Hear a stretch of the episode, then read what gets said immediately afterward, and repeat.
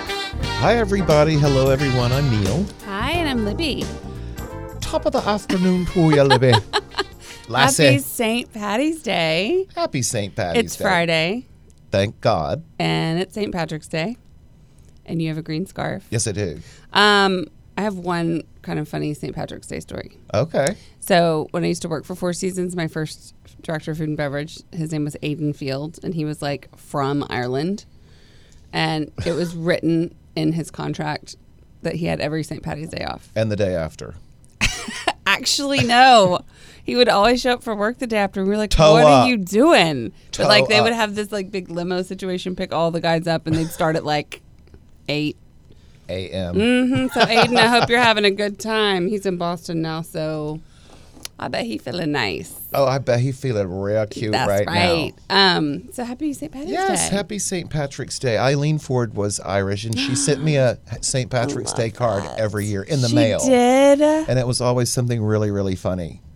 R.I.P. R.I.P. I- I hope Eileen, he's I having hope a you're jolly on a good time. on a lush green hill in Ireland, heaven's version of Ireland, course sitting in she a is. big old patch of four-leaf clovers. Of course she is.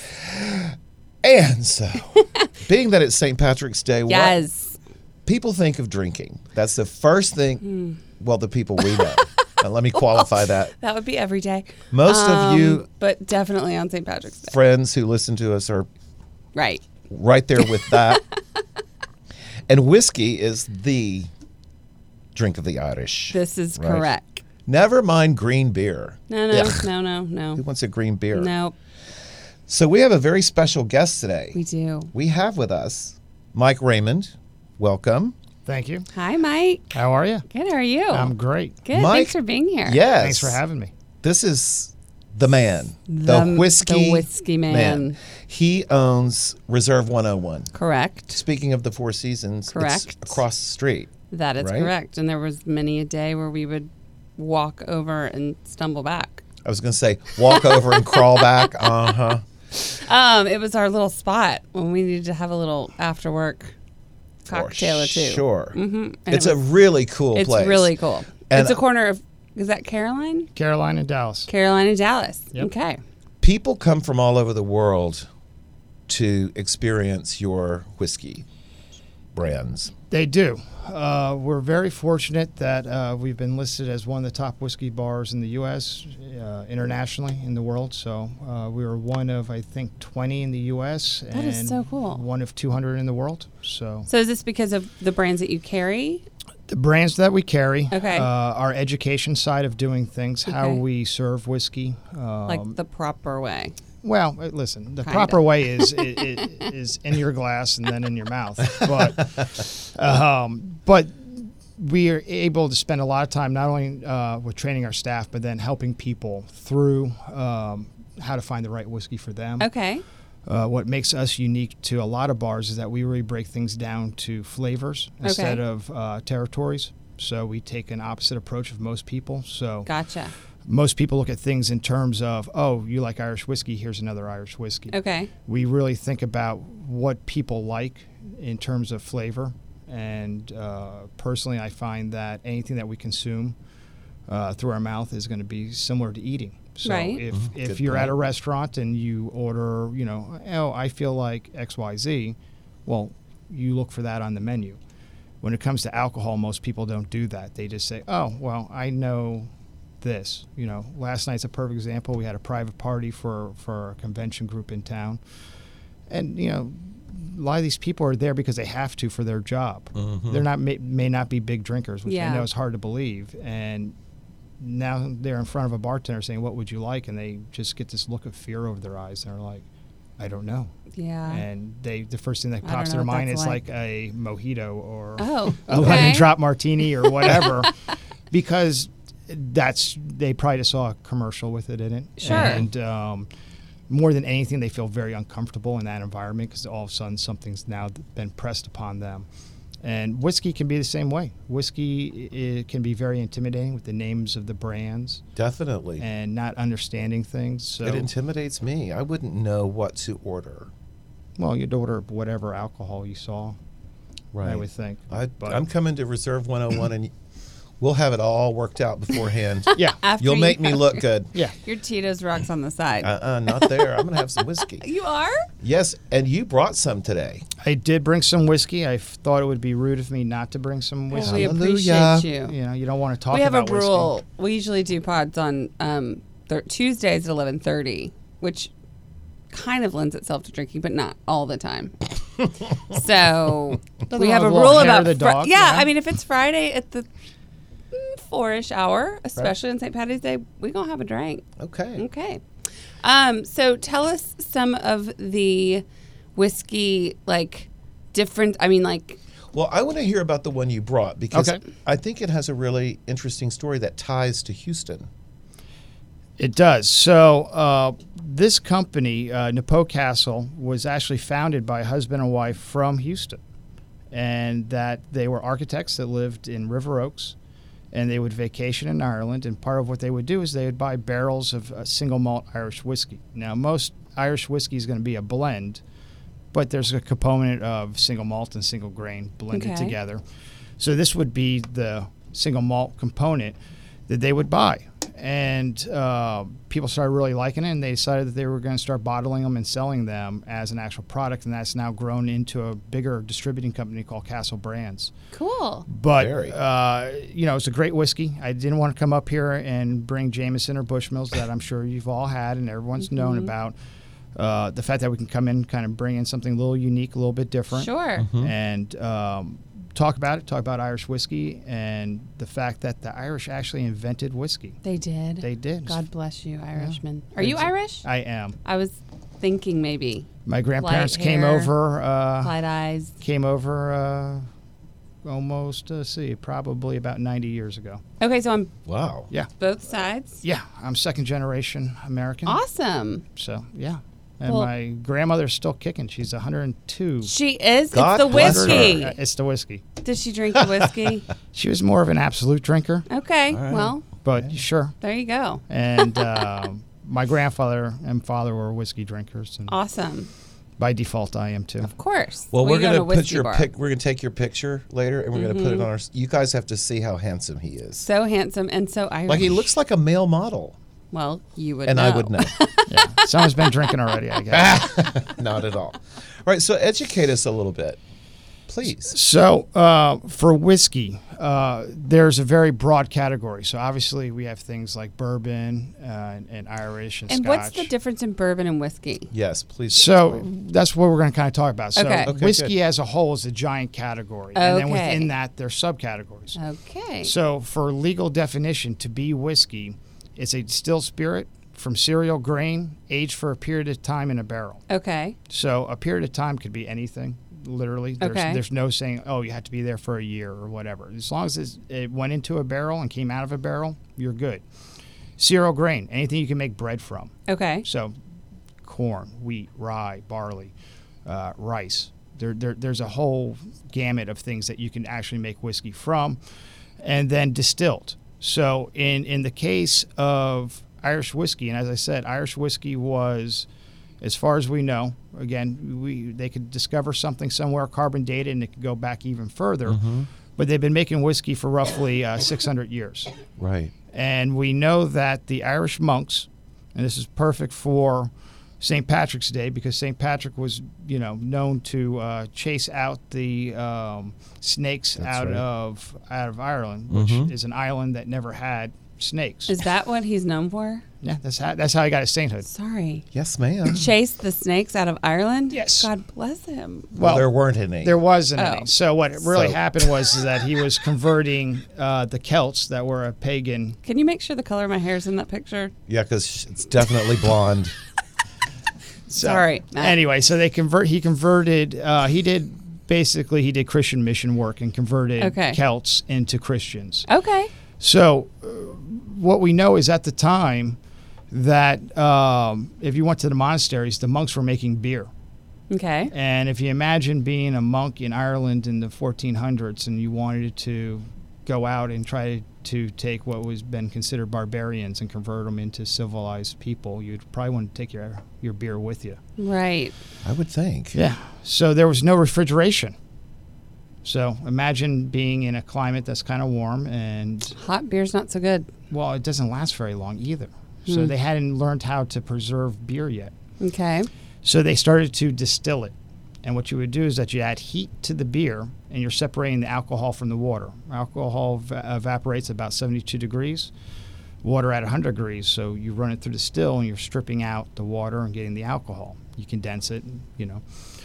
And then they put it into a barrel because a barrel's how you transported things. Uh-huh. Glass had not been invented yet. So think about that. Glass Right. bottles didn't exist At all. at all. So, what would they drink out of? they would just have metal cups. So kind of like your Okay. tumbler over there. Okay. Maybe so not this quite is as fancy. old school, not monogrammed. Yeah. but uh, so what happened was was that the sitting sitting the alcohol in the barrel made it taste better. Gotcha. So and they that that kind of figured itself out as Did they- it went on. Change the types of wood that were used to make the barrels because, like in Norway and in Scandinavia, they use different woods to flavor different schnapps. Well, I don't think they had figured that quite out Okay. yet. Uh, what happened though is that the barrels would be reused. Okay, right. So if you would imagine that there were bringing fish in a barrel to the local market, and then they would need to use the barrel again, it would have a real fishy smell. So if you're going to put anything other than fish in there, you're like, well, what do we do? They figured out that if they s- burned the inside, it got rid of the smell. Interesting.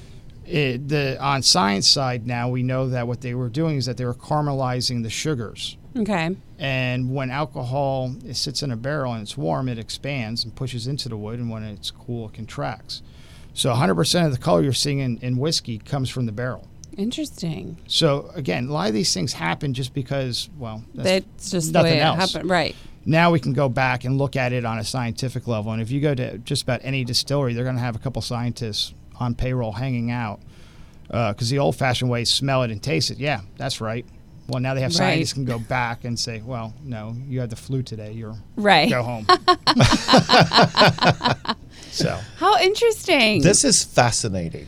okay, so to be like considered bourbon and like what is el- what else is under that umbrella? so you have um, obviously to be Irish whiskey, it has to be aged for a minimum of three years. Okay. it has to be made in Ireland. Okay. Pretty, So kind of like champagne. ex- I mean like to a certain degree. Right.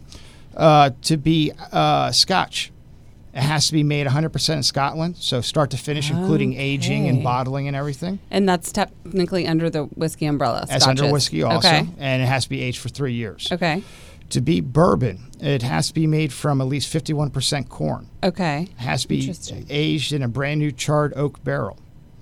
It has to be w- within certain proofs, which, quite frankly, is very technical and, Yeah. and it doesn't really matter unless you're making it yourself. Yeah. But what's kind of common sense, it has to be at least 80 proof in the bottle. Anything below 80 proof is going to be a liqueur. Okay. Uh, So right. that's kind of common sense. Uh, it has to be made in the United States. the bourbon does. The bourbon does. okay. Uh, it has to. It, it cannot have any kind of flavor additives to it. So a typical question would be, you know, Jack Daniels. Why is Jack Daniels not bourbon? People's like, oh, well, it's made in Tennessee. Well, no, bourbon has to be made anywhere in the United States. We make bourbon here in Houston, down the road from here. Mm-hmm. They make bourbon all over Texas. They make it in New York. They make it all over the un- United States. In, at, in the case of Jack Daniels, what they do is they do a charcoal mellowing. So after it's been distilled and before they put it into barrel, Mm-hmm. they filter it through um, uh, sugar maple charcoal. Huh. Oh, and so and that's like an, a flavor well, they're actually stripping Oh, yeah. out some flavor, so they're actually Interesting. altering the flavor. of the natural But other than that, everything Process. else about it's the same as bourbon. They use brand new barrels. They use Jack uh, Daniels. Jack Daniels, sure. And it's called the Lincoln County process. So they basically said, well, you know, we could be bourbon, but now we have our own category. Right. So Let's just let's just stick keep with that, that. going. So, what for a, a new whiskey drinker and all um, everything under that umbrella? Like, what are your top three like beginner drinks that you would suggest for a newbie? Well, Napo Castle is certainly one of them, Uh-huh. um, and it was for a very long time. And then we were talking earlier about uh, Bren, so a friend of ours, Allison Patel, who owns that company. Yeah. uh, out of it's a single malt out of France, and it's it, it's similar to this, but Okay. it has a little bit more of a fruitier flavor to it. So I think it's really great for someone that wants to transition from vodka, rum, uh, into a, a, a a brown spirit, Mm-hmm. Okay. and, and get into whiskey. And uh, it's aged in cognac barrels. So you get a little bit of fruitiness from the cognac that kind of transfers into it. So it's not quite as harsh. No, and and to be honest with you, whiskey shouldn't be harsh. Yeah. And what you really need to do is just add a couple drops of water. Yeah. No one who makes whiskey, and you know, again, the Nimpo Castle we have is 12 years old, so they made it, stu- stuck it in a barrel, waited at least 12 years before they crazy. bottled it. They don't want anyone to have that bitter beer face Right. reaction when you take a sip. Like, Right. look, I created this, and you're Right. Uh, like, ugh, you know, you're like, thanks. I love it. Before we break, I have a quick question, and that is about water. Is it frowned upon with a very, very fine whiskey to serve it over ice, consume it over ice? So here's the thing. Um, what What are the rules? My mentor is very adamant about no ice whatsoever, but Mm-hmm. he also lives in Scotland. Mm-hmm. And he does not live in the Houston climate where it's 110. uh, you know, we've already hit what 90 a couple times In this Mar- year in Right. March and February. Spring. The first day of spring is Monday. Yeah. I know. So like, So, uh, you know, if you like to drink it on on on the rocks, if you like to add water to it, if you like whatever you like, you're drinking it. You're not asking me to drink it that way. Right. Now, what I do tell people when you're having a new whiskey or like what we're going to have probably here in a little bit, you want to be able to smell the whiskey first, Right. You- Because you- just like food or anything else, you your taste comes through what you smell, Mm-hmm. and to do any of those things, you want it neat. Right. You, okay. And you may want to add a couple drops of water. There is a chemical reaction that happens when you add a little water to it that's going to be similar to decanting a big red wine where you're adding oxygen to it. Adding water to whiskey opens it up a little bit. Okay. It also drops the, the proof in it. So again, when you say, hey, it's harsh, it's not really the alcohol that's hard. You know, it's the alcohol level, Right. the ABV in it, not the actual, you know, whiskey itself. So everyone drinks whiskey at a different level. Some people want it, you know, straight from the barrel. Some people want it a little bit lower. Again, my mentor likes it around 74, 75 ABV. So, you know, below 80. Part of his job is to blend whiskey. So he's having to nose and taste whiskeys all day. A, it helps him to have it a little bit lower ABV so he can do his job all day. But you know, but it also helps you to taste the actual flavors over over that. just the alcohol. You know, that initial kind of hit that you Sure. get. And we did we did a tequila tasting in Mexico in January and we thought it was so interesting that they told us to not like you know how you smell wine before you drink it. Yeah. To not do that. Is it the same thing with whiskey? Like not like Well, there, there Inhale there's a before. way to smell whiskey, and there's a way to smell alcohol. And I smell any alcohol that I haven't. If I haven't had it before, I'm always going to nose it Right. first. And that's just part of my training that I'm going to do it without even Right, thinking about it. But the trick is that you want your mouth to be slightly parched open, and the reason is is that there the, the alcohol vapors go in through your nose, and if your mouth is shut, they stay right in, in, in your nose membrane. Oh. So what happens is is that it's much like cleaning your house with bleach. Then You know how you smell bleach the rest Sure. of the day, right? So if you have your mouth open, the alcohol vapors go in your nose and out through your mouth. Okay, So, so you're it not going to releases singe the it. membrane, so you're going to be able to continue to smell. all very That interesting is fascinating. information. You know, when I'm this quiet, I'm interested. This is fascinating. We're going to be back in a minute, yes, we and is. we're going to learn more about whiskey. That's right, Bill. with our very special guest, Mike Raymond That's from oh correct. Reserve 101. Come right back. We're going to have a drink.